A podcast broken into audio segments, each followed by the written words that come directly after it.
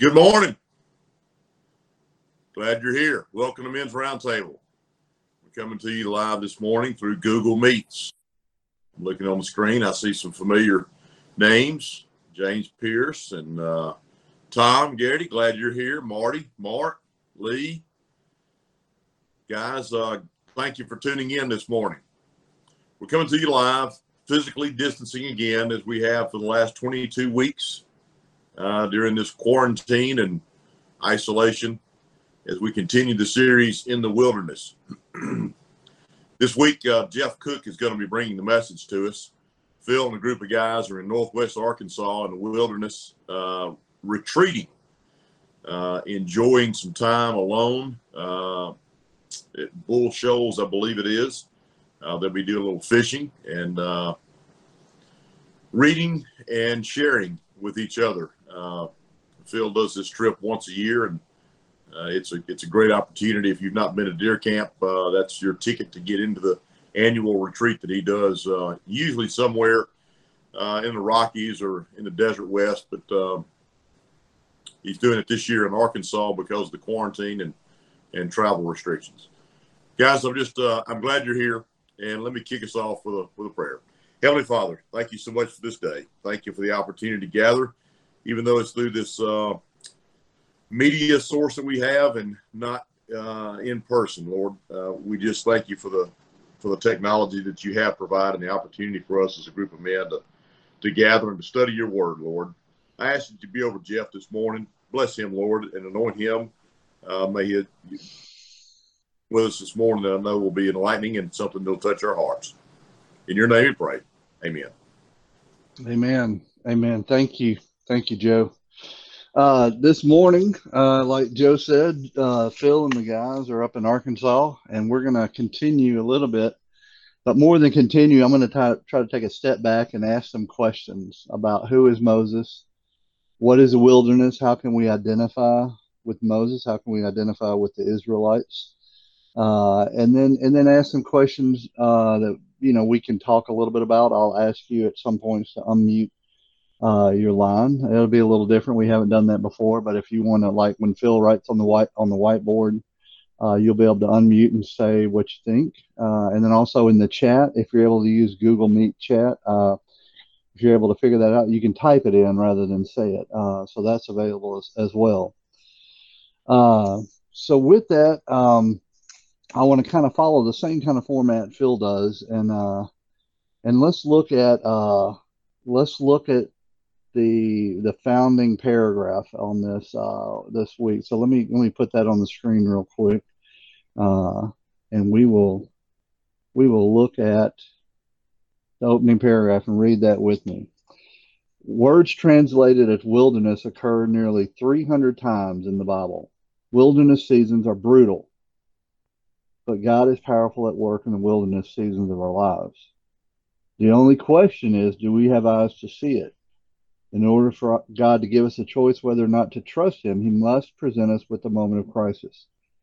And He and He seeks, and since He wants us to seek help from Him, He brings us through the wilderness to remove all other help first. And this is one line that stood out to me: is when we're in the wilderness season, it is so easy, so easy to lose sight of God's protection, His provision, and His preparation, what He's preparing us for. And we might even wonder, just like the Israelites did, as we'll talk about today, how can I trust God's goodness when I'm in this desolate place? Um, but remember Jesus. He went through the ultimate wilderness, the desolation and humilia- humiliation of dying under the curse of God. If that is a measure of God's love and commitment to us, we can trust Him in our own wilderness season in this pandemic. And let's journey together. So, with that, you know, I, I think um, I think one of the things we're going to look at is is what do we find in the wilderness? Uh, do we find peace, moments of peace? Do we find chaos? And and you know, and that question I'll ask this as we go through today is is the wilderness out there, or is it also in here, right? And so that's a uh, that's an important question to ask. Um, and who is with us as we go through all this? Who is with us uh, when we may not be able to see them? So, with that, uh, I've got a song like Phil does. Uh, this song is by Zach Williams, and it is uh, got Dolly Parton singing um, with him, and it is called "There Was Jesus." So let's listen to this song, and uh, may you hear the voice of God.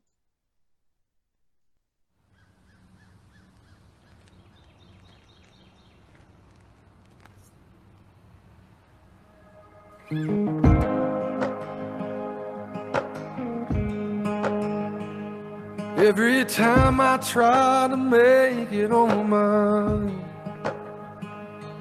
Every time I try to stand, start to fall. And all those lonely roads that I've traveled on, there was Jesus.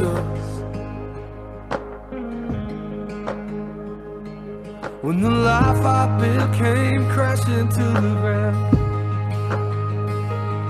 When the friends I had were nowhere to be found. I couldn't see it then, but I can see it now. Well, there was Jesus.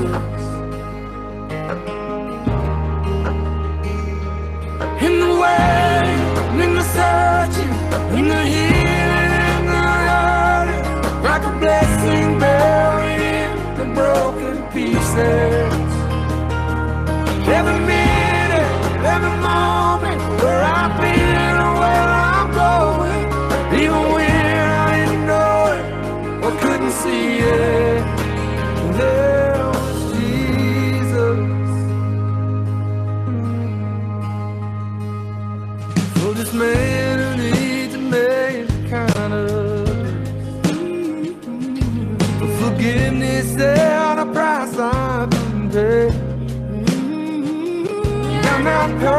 so I thank God every day. There was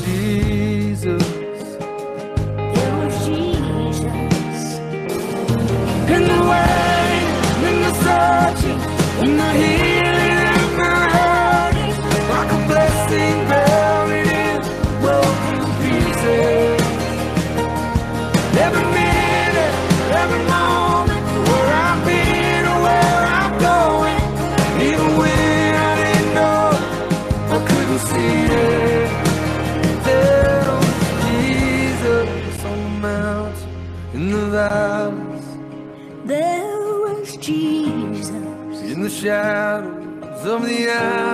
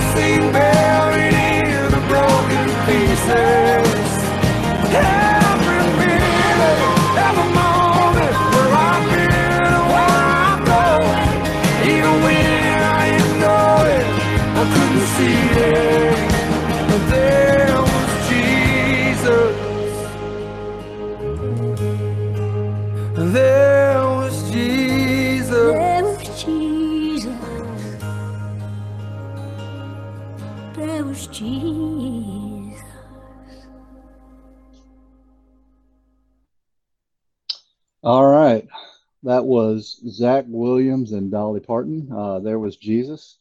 Uh, that is a great song. It's been added to the playlist. If you guys uh, look for the playlist on menstable.com. But but let's uh, open up our journals, uh, following the same format as Phil does, and let's get to work. I got three questions, uh, just like we normally do. Hold on one second, and I will show you that. Here we go. So the three questions as we start out today. Um, where and how have you found peace lately during this pandemic? Um, during the moments of crisis, uh, during the moments of a little bit of chaos, uh, you know, that we've all felt in moments during this uh, pandemic. Where and how have you found peace? Um, it's a good question to ask. I'll cover a couple ways I've been able to try to find peace uh, during all this and some of the things I do.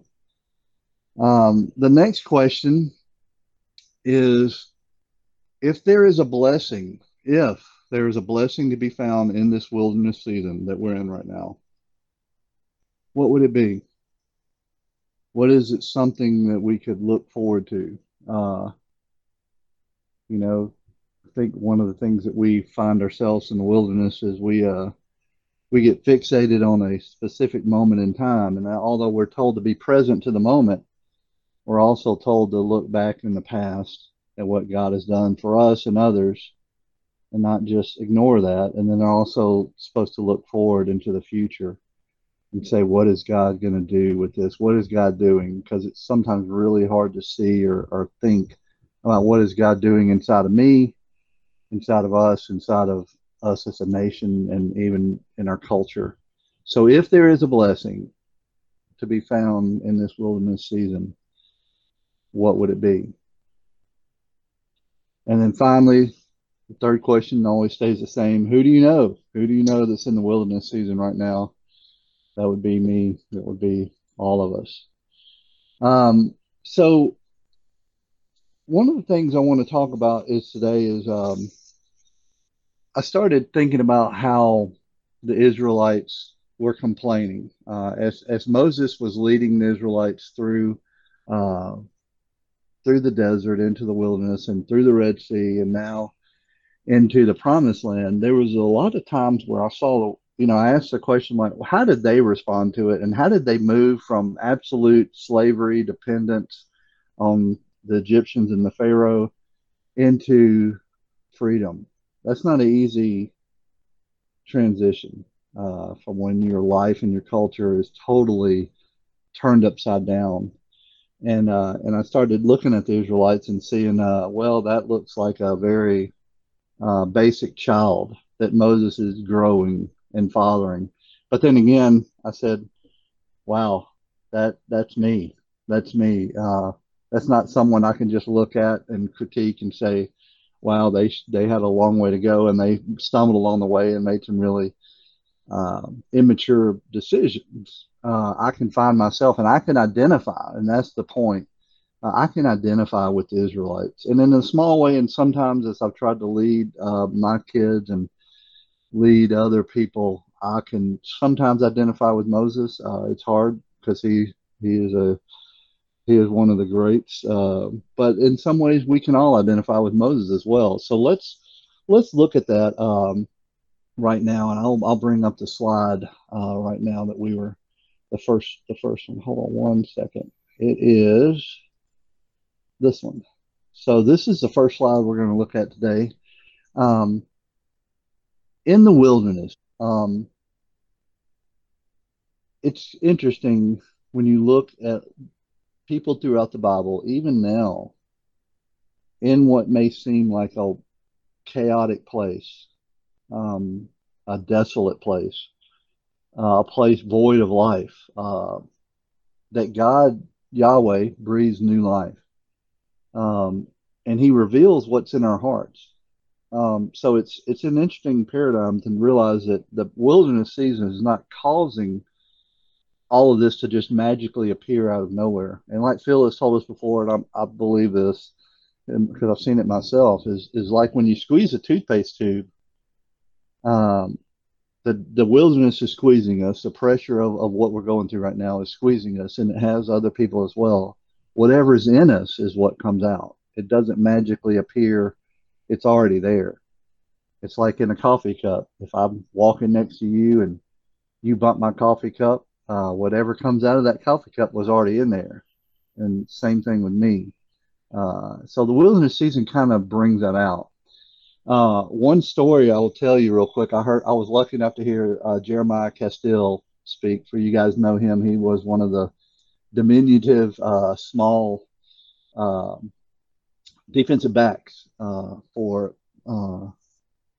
for Alabama, and he he told some stories about how they really and, and you see this like in football two a days of practice. I didn't play football, but I played basketball, and we went through some intense practices. And and when you push people in that setting, sometimes you find out what's in their hearts. And the way he told the story uh, was, uh, you know, you go through go through all these really difficult practices, and uh, in the middle of the night, some guys would just pack up their suitcases and leave because they're like, I'm I'm not really that passionate about really going this hard at football, and so that's why, you know, they would do that. And they told uh, one story about the lower gym. I remember this. He said the coaches would mess with them because they'd be in the lower gym over in Alabama uh, running, uh, and uh, you can't really push athlete, athletes like this anymore, I don't think. But uh, they'd have trash cans at both ends of the basketball court, and they'd run, run, run, run, run, and then finally, when it looked like they were taking a break to to put their hands on their knees or whatever, the coach would come up and say, "Hey, are you tired? Are you tired yet?" And if you said yes, he'd say, "Well, you need to run some more." and if it said no, he said, "Well, you need to run some more." You know, so there was really no right answer to that. But uh, the pressure and the, and the stress, and someone, you know, when you remove everything, uh, in that, um, it really reveals what's in their heart. So, you know, let's look at at uh, a couple of scriptures real quick of, of, of the three incidents where the Israelites did not trust God or, or the leadership of who Moses was telling them how God was doing, what God was wanting them to do. Um, and it's interesting. It they immediately start complaining about the provisions, um, and as we'll see in these Bible verses, uh, at least the Pharaoh provided uh, bread every day, meat every day, and water every day, and that was what they were starting to realize is like that norm, that dependence on that that daily bread or daily provision that um, that they were given was taken away. Uh, that was disrupted, and all of a sudden they started questioning, well, God's not providing us like Pharaoh did. And it's it's kind of an interesting thing to think. Well, we've just moved through the Red Sea, and to be we've we're away from all the people that kept us in slavery, that killed our firstborn and our, all our baby boys, all the future and hope of our lives. But all we could think about is, did we have enough to eat for that day?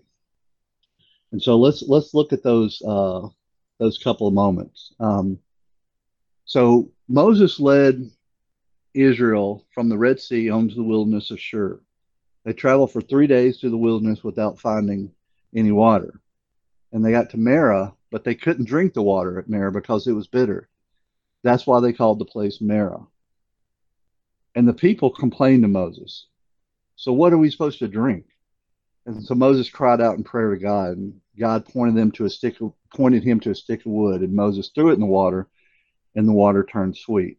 So God provided, uh, and we'll we'll look at that situation again on the fifteenth day of the second month after they had left Egypt. The whole company of Israel moved on from Elim to the wilderness of Sin, which is between Elim and Sinai, Mount Sinai.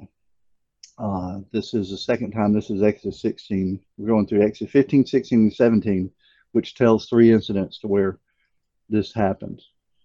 The whole company of Israel complained against Moses and Aaron there in the wilderness. And they said, Why did God let why did he let us die in comfort in Egypt, where we had lamb stew and all the bread we could eat? And you brought us out here in the wilderness to starve us to death. All of us. So God said to Moses, I'm going to rain down bread from the skies for you. I'm going to provide a miracle in the middle of the desert. The people will go out and gather each day's ration. I'm going to test them to see if they live according to my teaching or not. And on the sixth day, when they prepare what they have gathered, it will turn out to be twice as much as their daily ration. And Moses and Aaron told the people of Israel, This evening you will know that it is God who has brought you out of Egypt. And in the morning you will see the glory of God. You will see a miracle. Yes, he's listened to your complaints against him. You haven't been complaining against us, you know, but against God.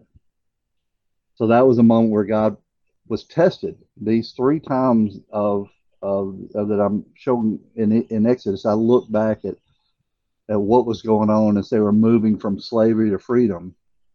Uh, they got lost in the moment, in the in uh, and couldn't see the past that had just happened, where God delivered them out of slavery, and all they could see is, man, we did we're not eating like we used to, or drinking clean water like we used to. We're we're suffering. We're we're having a little bit of stress here. And here's the third time. This is Exodus 17. Directed by God, the whole company of Israel moved on by stages from the wilderness of sin. They left that place they were at just there, and where the, God provided bread, and they set camp at Rephidim. And there wasn't a drop of water again for the people to drink. The people took to Moses to task, "Give us water to drink." So basically, demanding, uh, making demands. And Moses said, Why are you pestering me? Why test God? Why demand that God provide immediately when you say, Who is in control? You or God? Will God provide? Do you trust God? Is what is what's going on right here. But the people were thirsty. They complained to Moses, Why do you take again, why did you take us from Egypt and drag us out here with our children and animals, all only to just die of thirst? At least we had provisions, daily provision provided by Pharaoh uh, and the Egyptians there. So Moses again cried out in prayer to God, What can I do with these people? Any minute now, they're going to kill me. And God said to Moses, Go on out ahead of these people, take with you some of the elders of Israel. Take the staff you used to strike the Nile and go. I'm going to be present before you there at the rock of Horeb. You're to strike the rock. Water will gush out of it, and the people will drink. Moses did what he said, and the elders of Israel standing there, right there watching. And he named this place Massah, the testing place, and Meribah, the quarreling place, because of the quarreling of the Israelites and because of their testing of God when they said, Is God with us here or not? And so to me, you know, that song we just heard is if you if you catch a reference here to the water and the and the striking the rock and the water and the life, uh, like Jesus. Uh, the song we listened to was "There Was Jesus." So in in the middle, you know, in the middle of the desert, a long time before Jesus appeared, somehow in the mystery of God, Jesus was there too. Even in the wilderness, uh, the Israelites with Moses, and God was was with them so it kind of it's kind of a, a theme that I think about is like in the wilderness, Jesus is here. God is here. Um, we don't get to demand to test God. Uh, we we have times where we need to trust God uh, and say, you know, I know God will provide, and not not be consumed with worry, uh, not be in a panic. So that's what was going on. Let me let me share this slide again here. Uh, the Israelites did not trust God, um, and you know, again, they wanted to go back to where the Pharaoh and the Egyptians were actually killing all the baby boys that were being born. Maybe they told them that hey, there's not enough food to go around, and maybe boys eat more. Who knows what they told them? But they were somehow accepted that and said, I'd rather go back to that than than what we're experiencing right now. And it, it just blows my mind. But then again, I said, sometimes that's me. Sometimes I want to go back to what's so predictable, so normal, so routine. Even though it's not good, it's the devil I know, right? And so the Egyptians were saying the same thing. It's it's it's the it's the suffering we know. We're familiar with that. We're not familiar with this suffering. We're not familiar with this trust. We're not familiar with this God because our God has been Pharaoh. This is a new God who does things differently, who doesn't provide things on the clock. You know, uh, this is a different type of trust and suffering. So they tested God. And it's interesting, just like a child will test a father or a parent. Uh, you know, you get on the roller coaster. I've heard this analogy and I love it because it makes me think about myself and about children. Uh, and, and as we're being matured by God, is um, like you get on a roller coaster and the first thing everybody does the same thing is you grab the bar and you kind of shake it to make sure that thing's locked and, and in a way, teenagers do this a lot. And I've worked with teenagers a lot uh, throughout the years, and uh, they will test the boundaries. They will test you. They will test to make sure that you're really there and you're really committed and, and, and the safety and the boundaries exist. And that's what's happening. Is the Israelites are testing God um, like a like a child would. Um, and so they knew Moses knew God, but that was Moses' God, right? And that was Moses' father. Uh, that God had been speaking and developing this relationship with Moses throughout this time, but it wasn't their God it wasn't who they knew, you know, and so they wanted to test to see uh, is God really worthy of our trust. So the questions, and we can unmute now uh, when you want to, or you can type this on the on the chat. Is is what do you think? The first question is, what do you think the is the wilderness? What did the wilderness feel like to the Israelites? What do you think it felt like? Anybody have a comment?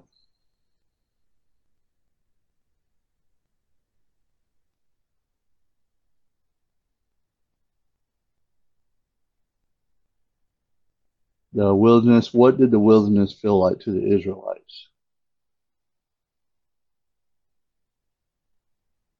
This is pain. Thank you, Lee. So they felt pain. That's right.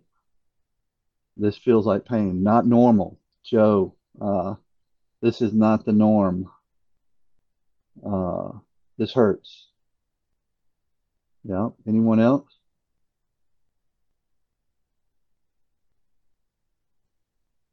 All right. Uh, you can still answer that question, and I'll ask the next question. You know, what did they expect? What were they expecting from God uh, in the wilderness? This new God of Moses. What were they expecting?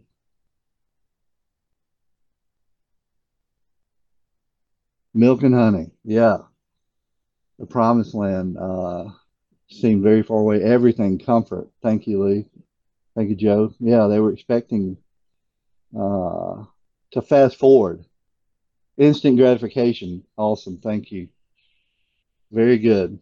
So, like a child, we want we want to put in a vending machine and say, "God, provide now." I put in the quarter.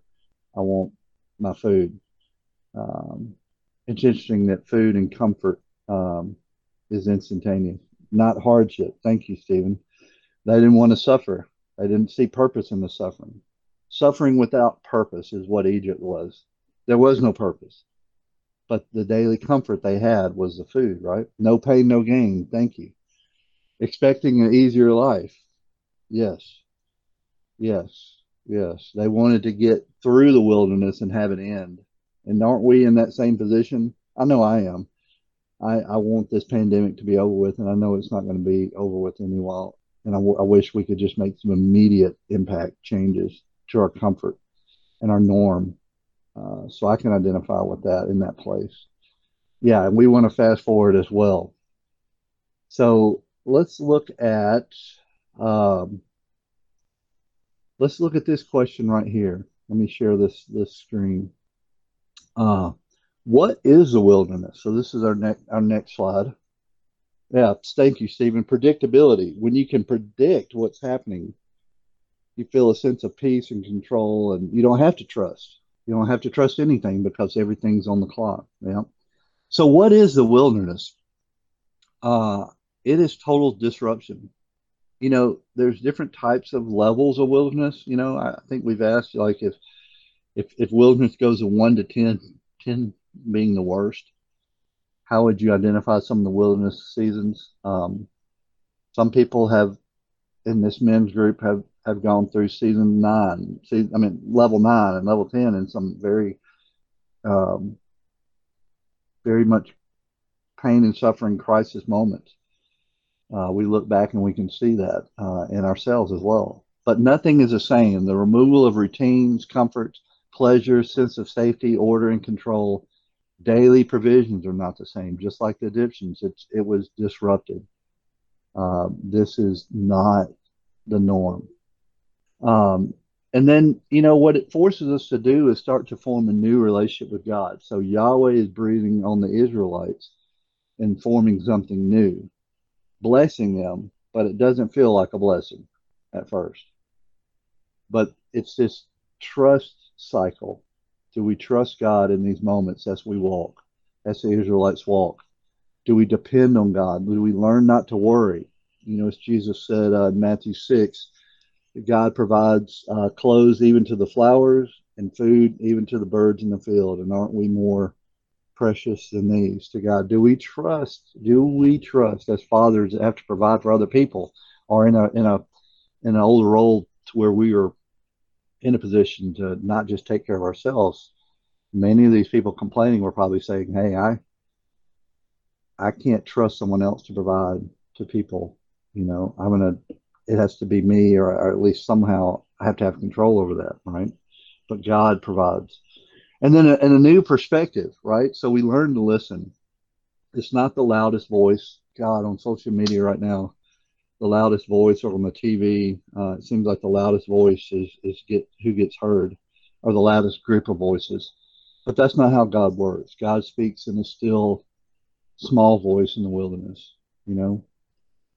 And so what I what I've seen as I've started saying what is wilderness, the wilderness, when you start looking at it uh, from a ten thousand foot view, is God is beginning something new.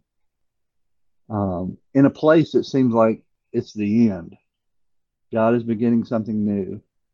Where there's void of all life, God is creating new life.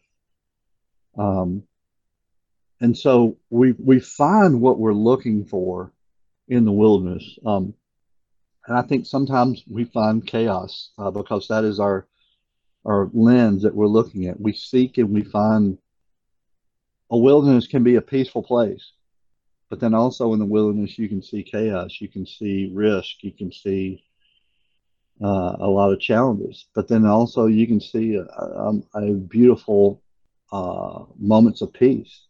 So is it a blessing or is, is it a curse, right? So that's that's that's the question.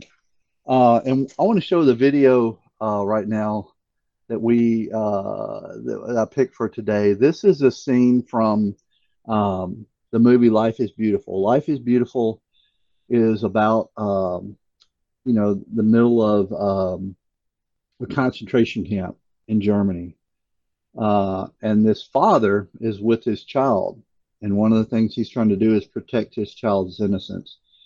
Um, and he does the best that he can to bless his child in the middle of, as you know, probably one of the worst moments uh, in in in their lives, or all the people that were in those concentration camps. Uh, what was that feeling like? You talk about a wilderness level. That was wilderness level eleven out of ten, right? So let's let's watch this, and uh, there's a little bit of humor in this, but it's also a look at the father. And I want to ask you guys after this what you saw in this clip. But let's watch this clip um, from Life is Beautiful. What did he say? He wants somebody who speaks their language. He's going to explain the camp rules. You speak German? No?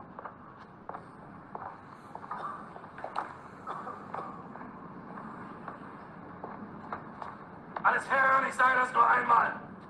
The game starts now. If you're here, you're in. If not, you're out. Ihr seid nur aus einem einzigen Grund in dieses Lager transportiert worden, You have to score a thousand points to win. If you do that, you take home a tank. um zu arbeiten. Lucky dog. Jeder Versuch der Sabotage wird mit dem sofortigen Tode bestraft. Die Hinrichtungen finden auf dem Hof durch Schüsse in den Rücken statt. Each day we will be announcing who's in the lead from the loudspeaker there. The one with the least points has to wear a big sign each day that spells the word jackass right on his back. Ihr habt die Ehre, für unser großes deutsches Vaterland arbeiten zu dürfen und am Bau des Großdeutschen Reiches teilzunehmen. We get to play the part of the nasty guys who yell all the time. Anybody who's afraid loses points. Drei Grundregeln solltet ihr nie vergessen. Erstens, versuche nicht zu fliehen. Zweitens, folge jedem Befehl ohne Fragen. Drittens, jeder Versuch eines Aufstandes wird mit dem Tod durch Erhängen bestraft. Ist das klar? There's three ways a person can lose his points. They would be as follows. One, turning into a big crybaby. Two, telling everyone you want to see your mama. Three, if you're hungry and want us to bring you something to eat, forget about it. glücklich sein, hier arbeiten zu dürfen. Es wird niemandem etwas geschehen, der die Vorschriften befolgt. It's very easy to lose points here for being hungry. Just yesterday I was penalized 40 points because I was so hungry that I had to have a jam sandwich. Gehorsamkeit ist alles. Apricot jam. Und noch etwas. He wanted strawberry. Bei diesem Pfiff. Alles raus auf den Hof, aber schnell. And don't ever ask for any lollipops because you won't get any. We eat them all. Antreten in Zweierreihe. I ate 20 of them yesterday. Schweigen. What a tummy ache. Jeden Morgen But they were good. ist Appell. You bet. So, das wollte ich euch noch sagen. Dort hinten werdet ihr arbeiten. Ihr werdet die Dimensionen des Lagers leicht begreifen. I'm sorry I have to leave, but I'm playing hide and seek and I have to go before I get caught.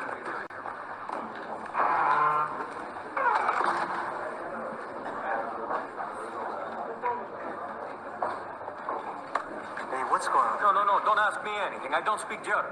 Ask Bartolomeo. Don't forget to tell me what he said, too. So, so there's a father and there's a son, and you see the the humor a little bit that he's doing, but also it's there's no joking matter. Uh, what what did you guys see in that video clip? Uh, y'all can type it in or, or unmute or whatever you want to, but what did you guys see in that video? Anything? jumped out. Courage. Thank you, Stephen. So the father was showing courage, bravery in the midst of that. Uh, right. Courage and bravery. Anything else? He took a risk. Yep. Confusion. Thank you, Lee. Uh, thank you, Jeff. Yeah. Confusion, risk, bravery, courage uh, in that moment. Uh, can you imagine what that was like? Humor in the light of the wilderness, right? Good. Yeah, boy, isn't that hard to do sometimes, right? To have a comic relief, uh, a little bit of a, a laugh at uh, the wilderness, you know, being in a, in a situation like that. Yeah. You know, um, as a father, I think I think sometimes we yes, love for his son. Thank you, Joe. Thank you. Yes. He was he was loving his son the best way he knew how, blessing his son the best way he knew how. And he he was a little bit of a comedian, as you saw. Uh, he was a little bit of a, a, a clown in a way for for te- for kids, but in a good way to provide hope. You know, and so our body language, our whether we embrace chaos or not, whether we bring chaos into a situation, whether we add to the chaos, or whether we bring peace into the situation, whether we're a peacemaker or a hope maker. When I see that clip, I look at the the boy is full of hope. All, that's all he has is he, his father is providing nothing but hope that he will somehow survive this in a game, a game of hide and seek, and the guy, the father's prayer is that somehow his son provides this. And don't ask for your mommy. his mother was there as well, uh, in the concentration camp in another area. Don't complain about food. How ironic that that is the similar similar case with the Israelites and us. You know, maybe even sometimes. Uh, and and find a way to to have hope in the middle of this wilderness, right? So let's look at the next slide. Um, what is a good father in the wilderness like that? What is that all about? This is our next page here. So, like a good father, God fathers his children, just like he's fathering the Israelites, just like he's fathering us through this wilderness season right now. The first thing is he's present you know, and it may be in a way that we're not used to, we're not familiar with. But in His Word, you know, you'll hear that that uh, that in His Word provides life. God's Word provides life and hope. Sometimes even humor, you know. But God's Word, more than bread, more than food, provides life in the wilderness and the Holy Spirit in each one of us. God is faithful. He's not on vacation. He's not left us alone to die in the wilderness in the desert. God is faithful. And God loves. He heals our wounds. He calls us to pure holy union with us. He is he is on the journey with us toward holiness. You know, we are not alone. We are not abandoned.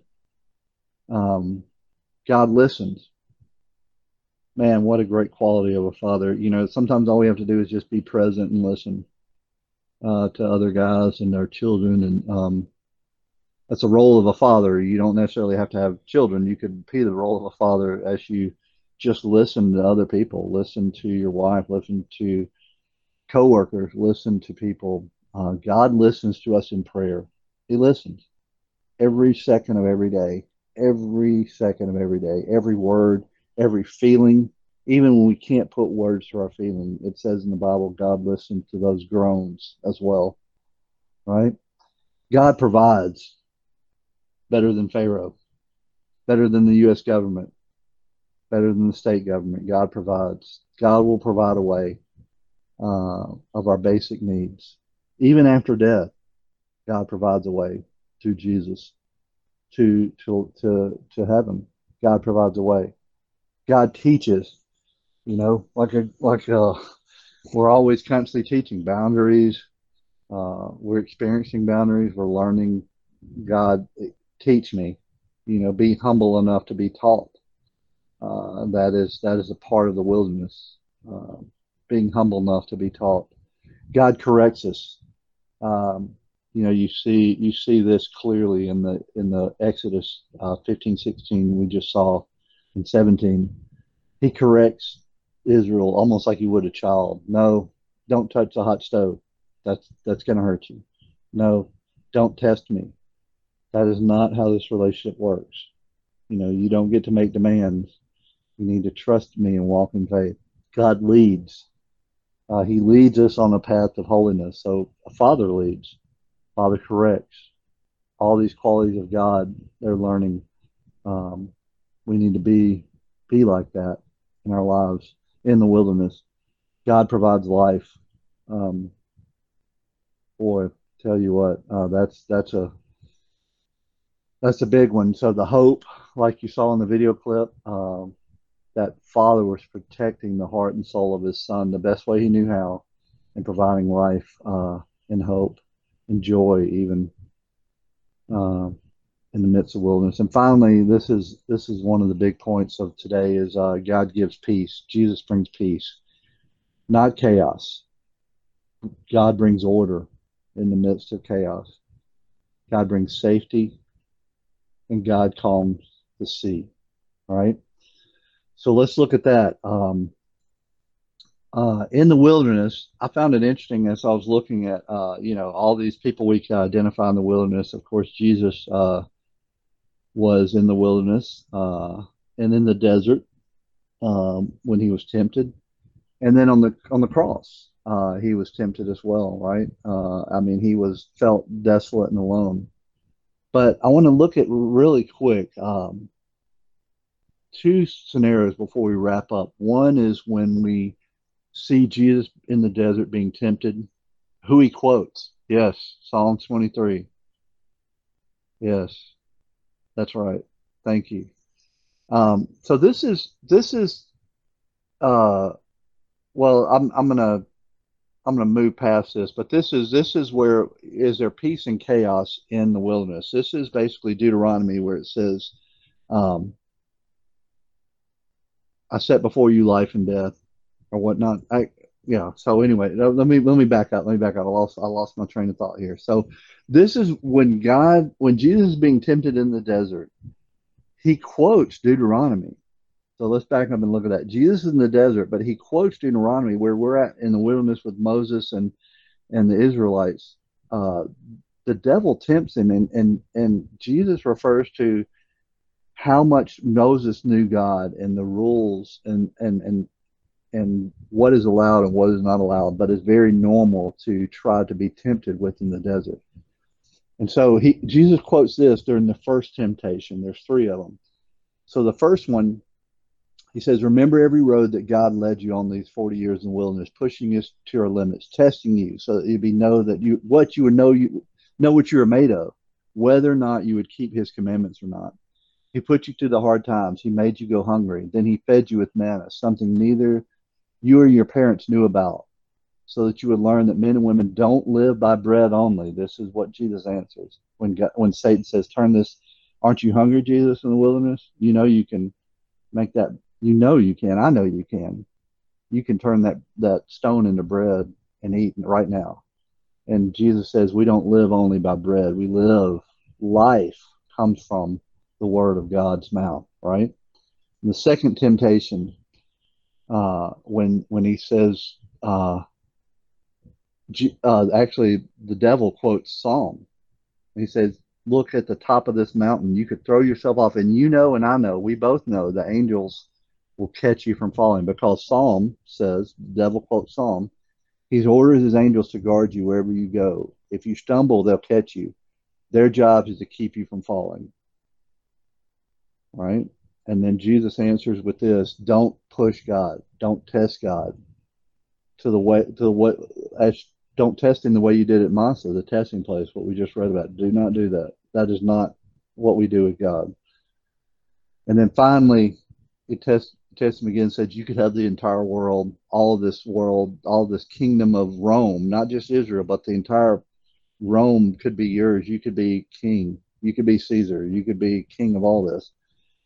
And Jesus answers, uh, deeply respect God again from Deuteronomy. Serve and worship Him exclusively. Back, up promises with His name only, right? So that's that's Jesus' answer to being tempted in the desert. Um, and then we'll take the last couple minutes and, and we will look at uh, the the times where the disciples were in the boat. And man, you talk about identifying with someone in the wilderness. I want to close with these two scenarios. It's just really, really profound. So the disciples, the wilderness is the sea for them. The sea for for for the Galileans and the people that fished was absolute chaos, especially during a storm. There were all kind of stories about what lived under the waters. Um, I mean, there was a lot of fear, a, a lot of fear of the sea.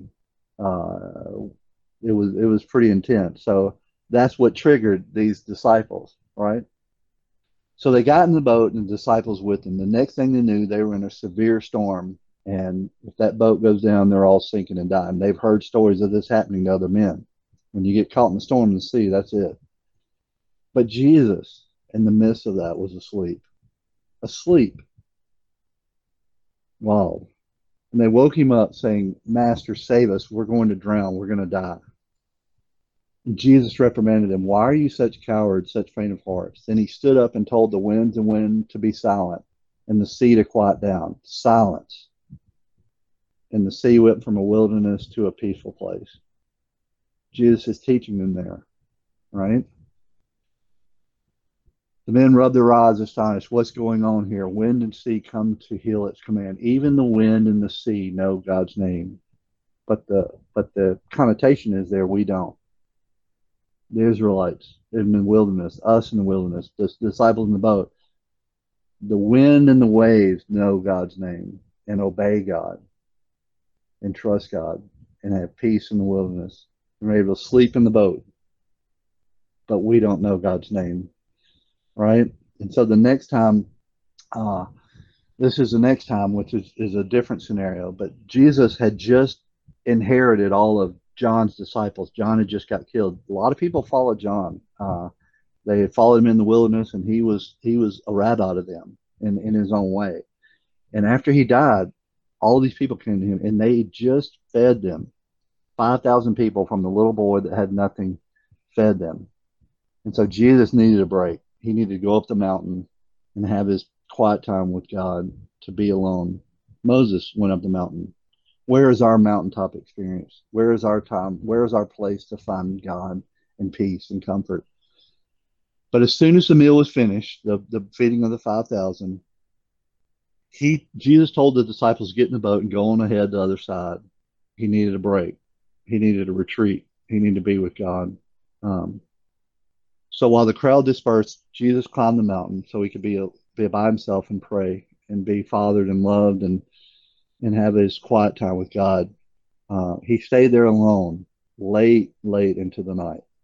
Meanwhile, the boat was far out to sea when the wind came up against them, and they were battered again by the waves. Guess what they were thinking? Same thing. But at the at about four o'clock in the morning, the fourth watch of the night, this was a long, long night. Jesus came toward them. They were trying to trust him, I guess, but it gets to that point where like, hey, I don't know what's going to happen. They're probably doing their best to trust God in the wilderness experience. Jesus walks toward them on the water. And you guys know the story. They were scared, thinking he was a ghost. But Jesus again was trying to comfort them in the middle of the chaos. Don't look at the chaos. Don't look at the chaos. Look at me. Look at me. Keep your eye on me. Take courage. Don't be afraid.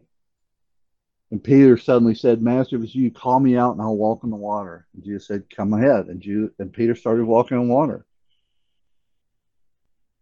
And when he looked down at the chaos, the fear, the death at his feet, the waves, what he had learned his whole life to be afraid of, he sank. And he cried out, Master, save me. And Jesus didn't hesitate. He reached down and saved him. He said, Faint of heart, what got into you? What happened there, Peter? And the disciples got into the boat watching the whole thing, fell down to worship Jesus. This is it. You are the Son of God. You have overcome one of our greatest fears the fear of the sea, the fear of death. Um, you know, I think uh, there's a lot of lesson there, and that's what we'll end with. In the middle of all our, our chaos, um, Jesus is there. Where is Jesus? Jesus is there. He's to help us. Um, you know, if you know Jesus, you know the Father. Um, if you focus on Jesus and you and you find Jesus in the midst of the chaos, that's life. That's protection. That's safety. For me, I mentioned my mountaintop. I don't have a mountain to climb in Mississippi, and I don't know that I would if I did. But uh, I have a, a playlist uh, that I listen to because I need to hear the words of God. The, the words of life and song is what works for me. And I get in my car and I drive up along the trace uh, as the sun is setting. Not every day, but a couple days a week. Uh, and to me, that's my quiet time to hear God in song, reminding me uh, and be able to spend time with God. And for me also to pour my heart out a little bit and to say, that's my time alone. I got to get away. Right. And so I think that's where we'll end today. I'll give you this last slide real quick. Um, this is in your notes. Uh, but look at all these ways we can identify. There, story after story after story of people in the wilderness and identifying with that and seeing how God worked in their life and learning how to trust that. Um, I think in the wilderness, you can find chaos if you want it. You know, you can find peace. You can find Christ if you want it to. And when we are pressed and pressured, uh, we learn what we can depend on, uh, what gives life in the middle of this season that we're in the pandemic and, and, and our wilderness season we're in right now. And even beyond just the pandemic and our personal uh, struggles that we're going through in life, all the worries that we face. If, if I don't start my day, if I don't start my day in prayer, if I don't find ways to connect to God's words of life and to pray, all I see is chaos. I can promise you that. In the middle of this season, all I see is chaos. All I see is suffering. All I see is no hope. All I see is I don't have something, and all I have is something to worry about. And uh, and that is that is uh, that is not how we're supposed to go through the wilderness. So, um, in the wilderness, I hope that we find peace. I hope that, that we find ways of peace and moments to be with God in prayer through song, through journaling, through reading the Bible, something uh, that God is blessing us, even though it's hard to see that sometimes, that there is hope and there is history in the past that we can look to and say, I can trust God. And let's close in prayer. Heavenly Father, thank you uh, for being a good father. Thank you for being someone we can trust. Uh, thank you for being in times the only thing we can trust. Um, you're mysterious to us. Um, sometimes you're not, you don't seem to be present in this physical world this, that we live in. You don't seem to be present in our worries and our concerns, but you are there. Jesus has always been there. He will always be there with us. Uh, he prepares a place for us, um, all of us. Uh, help us to see that you can provide even when we can't, uh, in ways that we can't. Help us to see that you give us life, that your word gives us life, that we can find you, that we can find Jesus in the midst of the wilderness. In your son's precious name we pray. Amen. All right, guys. Well, thank you. And uh hope you all have a good week. Thanks, guys.